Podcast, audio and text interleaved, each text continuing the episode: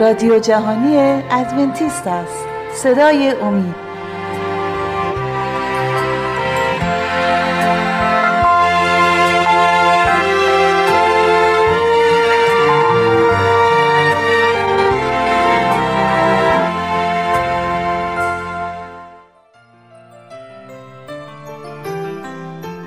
با عرض سلام خدمت شما شنوندگان عزیز و ارجمند. از سری برنامه های مکاشفه امید مطلبی رو امروز تقدیم حضورتون می‌کنم با عنوان پیشگویی مکاشفه در مورد ایالات متحده آمریکا. لطفا توجه فرمایید. اما قبل از اینکه به این مبحث بپردازیم می‌خواستم از شما دعوت کنم اگر سوالی یا نظری در مورد مطلب ارائه شده ما دارید می‌تونید با شماره 357 99 786 707 از طریق تلگرام با ما تماس حاصل فرمایید. در سال 1492 میلادی کریستوف کلمب از سواحل اروپا از طریق دریا راهی دنیایی تازه شد. بسیاری برای دستیابی به ثروت و موفقیت به دنبال او این مسیر رو طی کردند. گروه بسیار کوچکی در نوامبر سال 1620 به سواحل ماساچوست رسیدند. آنها در جستجوی آزادی بودند تا به قاره تازه کشف شده آمریکا پناه بردند. هرگاه دولت ها اعتقادات مذهبی را از طریق قانون به مردم تحمیل می کنند جفا و آزار اجتناب ناپذیر است. برای رهایی از این جفاها نخست انگلیسی ها و سپس هلندی ها این آزادی از دست رفته مذهب رو در قاره آمریکا یافتند. این مستعمره های تازه پا گرفته بسیاری دیگر را جلب کردند که از جرایم زندانی شدن ها و شکنجه و آزار پادشاهی های اروپا بگریزند و خود را به آبهای اقیانوس آتلانتیک بسپارند. سرانجام بیش از 20 هزار از پروتستان ها در مستعمره پلیموت و حوالی آن ساکن شدند. ولی آرمان های آزادی مطلق مذهب برای حتی خیلی از اندیشمندان چالشی بسیار بی سابقه بود. زوابط و قواعد عهد جدید که فقط خداست که می‌تواند زمیر و ایمان آدمیان را قضاوت کند و نه دولت یا کلیسایی سیری بسیار طولانی را میبایست طی می‌کرد. نقل از مارتین لوتر جلد 5 صفحه 297 نخست به طریقی کلیسای دولتی شکل گرفت و از ساکنین انتظار می‌رفت که حمایت روحانیون و کشیشان را متقبل شوند. رؤسای کلانتری اجازه داشتند که ارتداد را متوقف کنند. به عبارتی هر چیز که برخلاف اعتقادات پاکدینان بود. راجر ویلیامز بعد از یازده سال از این مهاجرت اول خود نیز آزم آمریکا شد. او بر این اعتقاد بود که مکاشفات تازه‌ای از کلام خدا در انتظار پروتستان هاست. ولی با این اعتقادات او محکوم به ارتداد شد و از مستعمره اخراج گردید. تنها و رانده شده در وسط زمستان در میان جنگل ها سرخپوست هایی که چندی پیش با آنها دوست شده بود او را پناه دادند.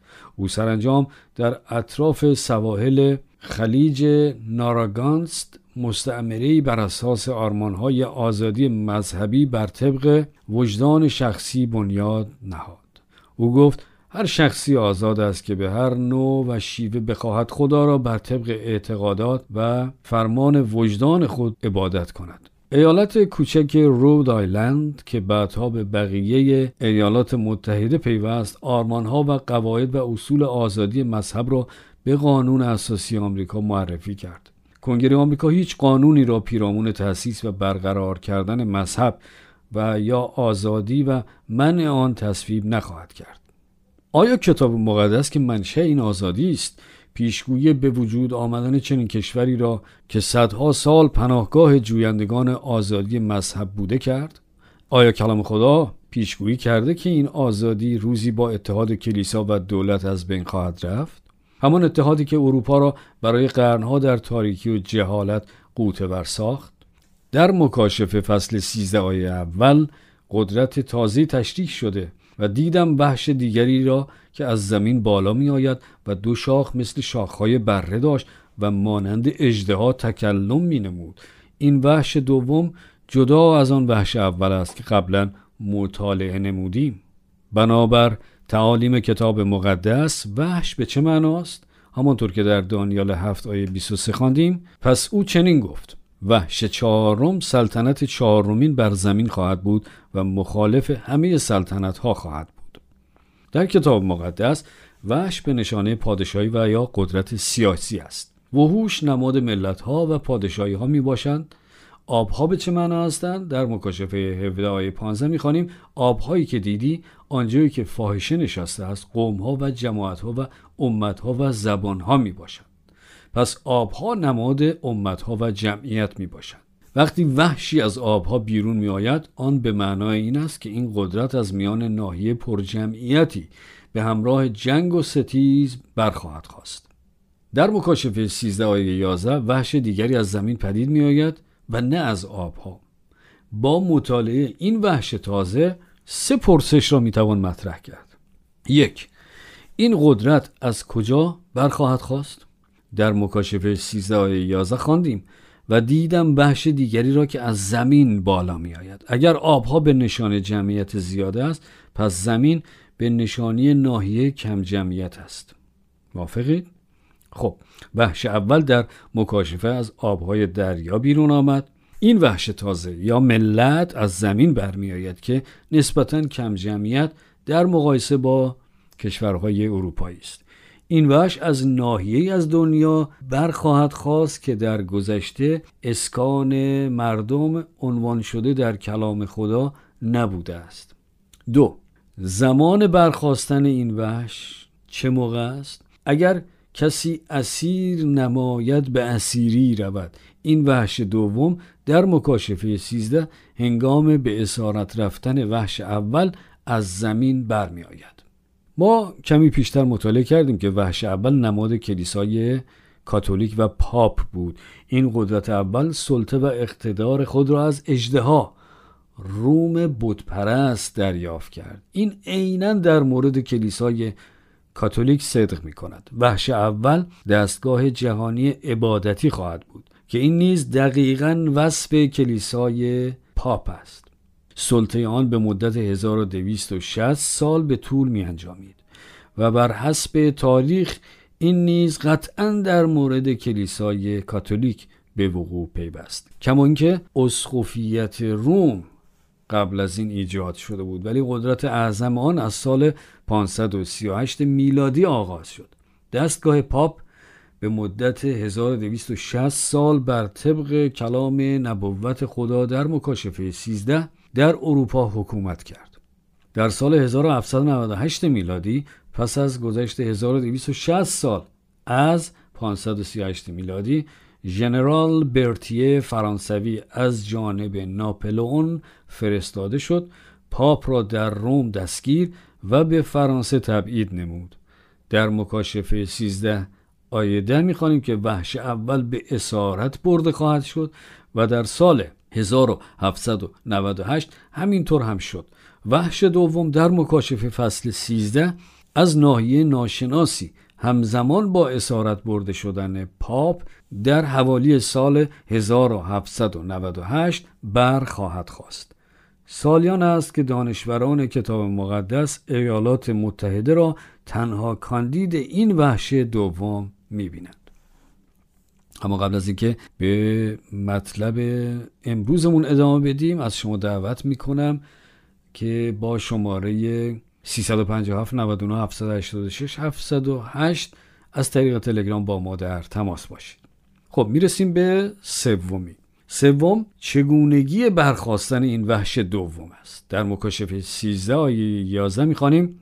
و دیدم وحش دیگری را که از زمین بالا می آید و دو شاخ مثل شاخهای بره داشت.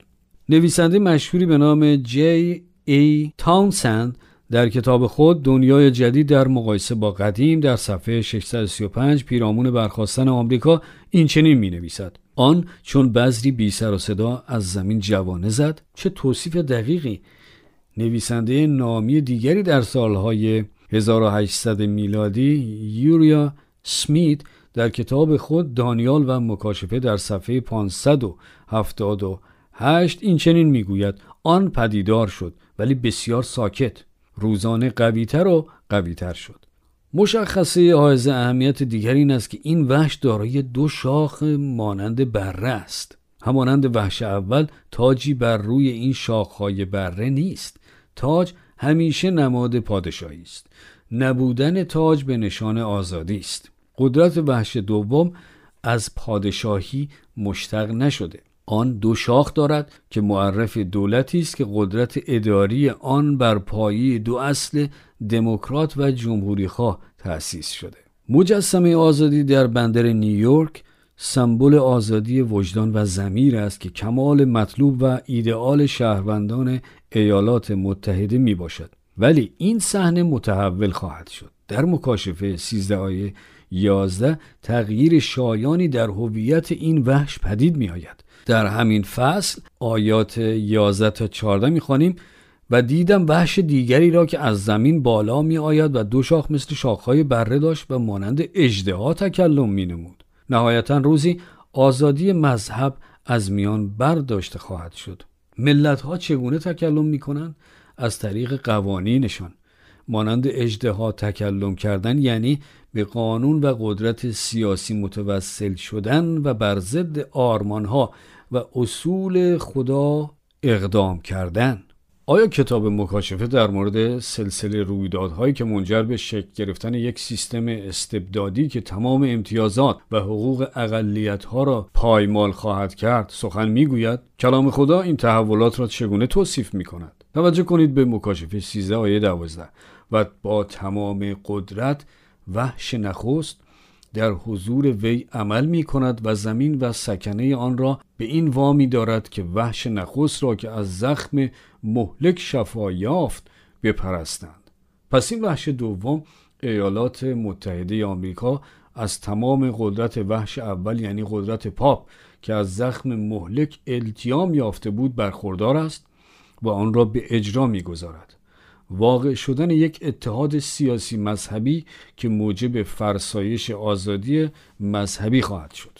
کتاب مکاشفه اعلام می کند که واقعه بی سابقه موجب این تغییرات خواهد شد. کلام اعلام می کند که شیطان باعث به وجود آمدن این اتحاد خواهد شد. مکاشفه 13 13 و معجزات عظیمه به عمل می آورد تا آتش را نیز از آسمان در حضور مردم به زمین فرود آورد. او در این آیه اشاره است به شیطان.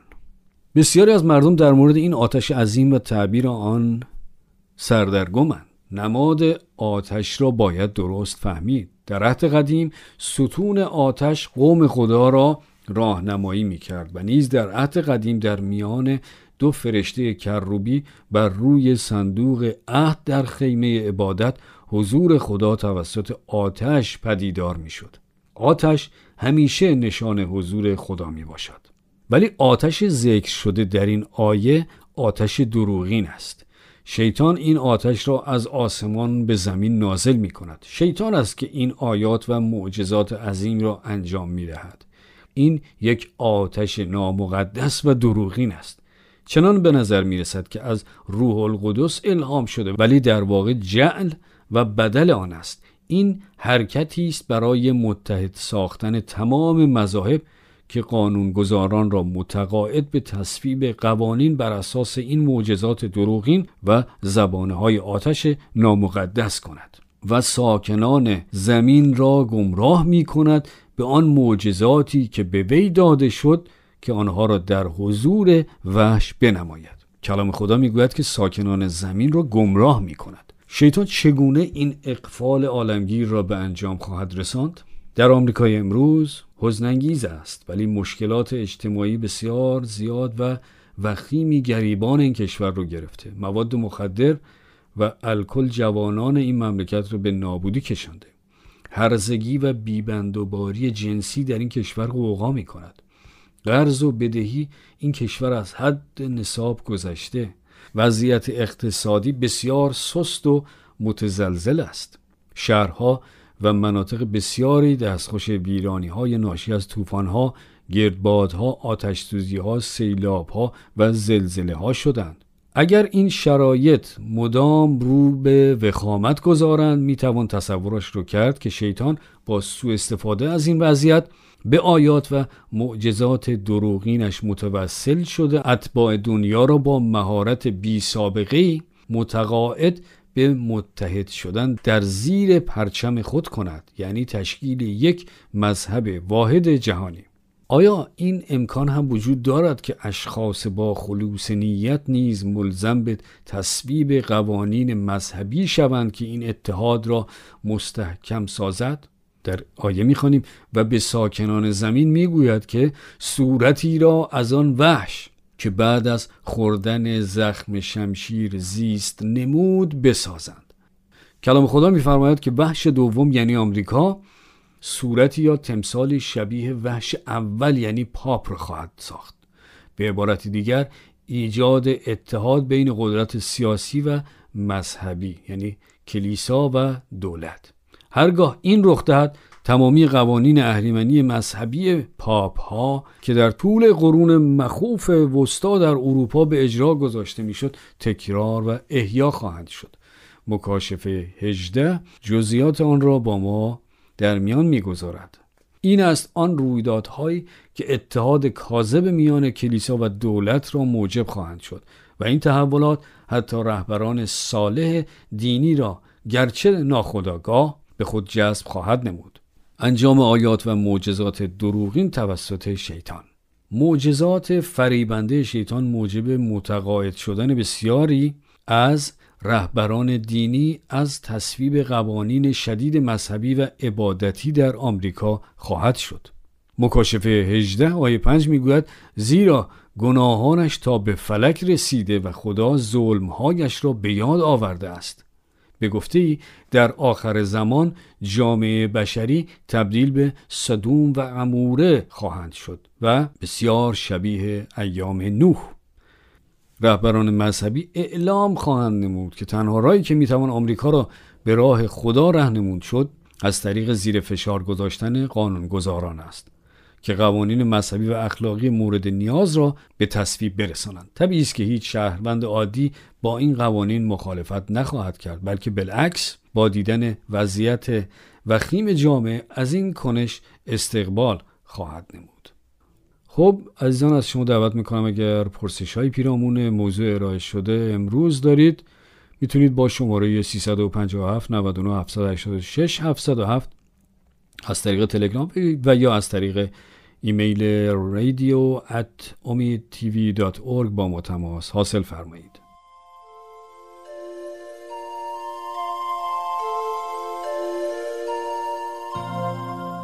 خب عزیزان در این بخش از برنامه همکارم خانم عزیمه مطلبی رو آماده کردند که تقدیم حضورتون خواهد شد. لطفا توجه فرمایید. علاج ذهنی. در یک نگاه ما انسان ها عادت داریم که تذکرات را نادیده بگیریم تا اینکه جاییمان شروع به درد کند از آن پس به هر در و دیوار می‌زنیم و بدون درایت و حکمت نظر هر که را از راه برسد قبول می کنیم. من جمله علاج و مداوای به اصطلاح ذهنی. قویا مخالف با ایده هیپنوتیزم هستیم. طریق صحیح به کار گرفتن قدرت عزم و فکر خواص تسکینی اندورفین مانند شبه داروها واکنش اولیه به درد تسکین آن نیست بلکه یافت علت آن است. توکل کردن به خداوند در شرایط حساس موجب ایجاد دوستی لایزال خواهد بود میان ما و خالق ما. قبل از اینکه به صحبتهای امروز بپردازیم از شما دعوت می کنم که اگر سوالاتی و یا نظراتی در مورد گفتگوهای ما دارید می توانید با شماره تماس 20357 99 786 707 از طریق تلگرام با ما به اشتراک بگذارید. جالب توجه است که ما انسانها چگونه در شرایطی که باید به سلامتی خود اهمیت قائل شویم آن را نادیده می‌گیریم. ولی به محض اینکه جایمان شروع به درد کند شروع به جمعآوری اطلاعات می‌کنیم. چه موثق چه بیپایه و اساس. و به حرف هر که از راه برسد گوش فرا می دهیم. این سوال شنونده گرامی نمونه بسیار خوبی است از این موارد. خانم من هشتاد سالش است و سالیان است که از درد کمر رنج می‌برد. این اواخر کتابی خانده ایم که درباره زندگی بدون درد صحبت می کند. گمان می کنم درباره علاج ذهنی است. نظر شما درباره علاج ذهنی چیست؟ ما دقیقا نمی‌دانیم که این دوست عزیز به چه کتابی اشاره دارد. ولی واژه علاج ذهنی تعابیر زیادی دارد. اگر راجع به هیپنوتیزم است که خب ما قویا با آن مخالف هستیم. ما نباید هیچگاه کنترل ذهن خود را به دست کسی دیگر بسپاریم. با این حال ما از طریق به کارگیری صحیح قدرت عزم بسیار پشتیبانی می کنیم. ما اعتقاد داریم که افکار ما تأثیرات شایانی به سلامتی و واکنش های ما نسبت به بیماری دارد. با این وجود ما اعتقاد نداریم که افکار و اذهان ما مسببین همه بیماری ها می باشند. مسخره است گمان کردن اینکه با عزم ذهنی شما می توانید سرطان، سینه پهلو، مالاریا یا استخوان شکسته را بدون جا انداختن و ردیف کردن علاج بخشید. ولی درد به کل یک مبحثی جداست. درد بیماری نیست بلکه علامت بیماری است. درد معمولا مفید است. درد موجب می شود که ما دستمان را از سوختن روی شعله گاز یا بریده شدن با شیء تیز عقب بکشیم. درد ما را از نقص و عیب قلبی با خبر می سازد. بنابراین درد برای بقای ما نقش بسیار ضروری را ایفا می کند. دردهای مزمن فرق دارند. آنها نشانگر تحریک عصب هاست و با تداوم ما را از این وضعیت یادآوری می کند. نکته بسیار جالبی درباره کنش های افکار ما در ارتباط با دردهای مزمن مغز ما دارای گذرراههایی است که موجب برانگیختن اندورفین ها می شود. اندورفین ها مواد شیمیایی هستند که همچون آرام بخش های طبیعی عمل می کنند. هروئین، مورفین، کدوئین و هشیش جزو آرام بخش ها هستند. یا بهتر است بگوییم که این آرام بخش ها تقلید اندورفین های مغز را می کنند. مواد شیمیایی نیز وجود دارند که فعالیت ها را مسدود می کنند. این داروها در ضمن فعالیت ها را نیز مسدود می کنند. پژوهشگران تاثیرات شبه داروها مشاهده کردند که تاثیرات تلقینی ایجاد شده در 35 درصد از شرکت کنندگان به وساطت اندورفین ها انجام می شود. بندآورهای بخش در ضمن تاثیرات شبه داروها را نیز مسدود می کند. شبه داروها تاثیرات تلقینی موجب می شوند. این روندی است که مغز ما در فرو نشاندن درد به کار می گیرد. ولی باید به یاد داشت که تاثیرات شبه داروها فقط در 35 درصد اشخاص کار می کند. در نتیجه برای ایجاد این نوع تاثیرات مغز باید میزان بسیار بالای اندورفین را ترشح کند. مطالعات نشان می دهند که در روند فراخواندن تسکین درد مغز گرایش به مبالغه کردن مقدار تسکین دارد. از این رو در شرایط درد افراد از تسکین بیشتری برخوردار می شوند در مقایسه با موارد گذشته. شکندیشی در این چنین کارکرد اندورفین ها زیان بخش است ولی واقعیت آن است که حتی در ایدئال ترین شرایط دستیابی به تسکین 100 درصد امکان پذیر نیست. قبل از اینکه به های امروز بپردازیم از شما دعوت می کنم که اگر سوالاتی و یا نظراتی در مورد گفتگوهای ما دارید می توانید با شماره تماس 20 357 99 786 707 از طریق تلگرام آنها را با ما به اشتراک بگذارید. در ضمن موجب نگرانی است که بسیاری از مردم اغلب در پی تسکین درد هستند به جای دریافت علل آن. تشخیص باید همیشه قبل از مداوا در نظر گرفته شود. حتی اگر مداوا از طریق علاج ذهنی باشد.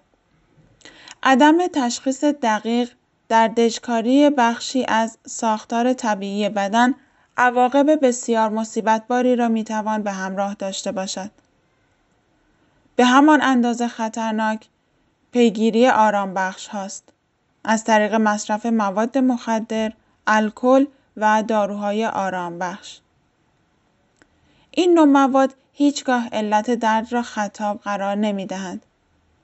در عوض کارکرد مغز را دگرگون می سازند و موجب تنزل در درایت و ظرفیت واکنش به چالش های روزمره می شوند. اینها داروهای مخدر هستند و به محض اعتیاد به آنان که در بعضی از اشخاص این به سرعت ایجاد می شود بدن قادر به فعالیت عادی بدون مقدار هرچه بیشتر آنها نیست. سوال مطرح شده در آغاز برنامه امروز پیرامون درد مزمن ستون فقرات بود که خانومی در سنین 80 سالگی به آن مبتلا شده است و تمامی تلاش پزشکان در تسکین آن بی نتیجه بوده. به این دلیل این خانم عزیز احتمالا از مزایای اقتباس ذهنی درد بهره بیشتری آید شود. باید خاطر نشان ساخت که دعا با واگذار کردن تمامی نگرانی ها به خداوند همه استراب ها و التهاب ها را که موجب شدت درد می شوند برکنار می کند. این به آن معنا نیست که خدا را فقط در موارد تسکین از درد یا نجات از خطرها جستجو کنیم. هرگاه از یاری و مدد او در زمانهای بحرانی بهرهمند می شویم، متوجه می شویم که خواست او ایجاد دوستی و تحول در زندگی ماست. نه فقط برای این دار فانی بلکه برای ابدیت. از این رو می توانیم با داوود نبی در تجربه ایمانی و با شکرگزاری هم صدا شویم که می‌گوید خداوند را با من تکبیر نمایید نام او را با یکدیگر برافرازیم چون خداوند را طلبیدم مرا مستجاب فرمود و مرا از جمیع هایم خلاصی بخشید به سوی او نظر کردند و منور گردیدند و رویهای ایشان خجل نشد. این مسکین فریاد کرد و خداوند او را شنید و او را از تمامی تنگیهایش رهایی بخشید. فرشته خداوند گرداگرد ترسندگان اوست. اردو زده ایشان را میرهاند. بچشید و ببینید که خداوند نیکوست. خوشا به حال شخصی که به او توکل می دارد. مزمور سی و چهار و آیات سه تا هشت از شما عزیزان دعوت می کنم که اگر سوال های پیرامون موضوع های ارائه شده در امور سلامتی و در کل مطالب مطرح شده در این برنامه ها دارید می توانید با شماره تماس 20357 99 786 707 از طریق تلگرام و یا از طریق رادیو ادساین تیوی با ما تماس حاصل فرمایید.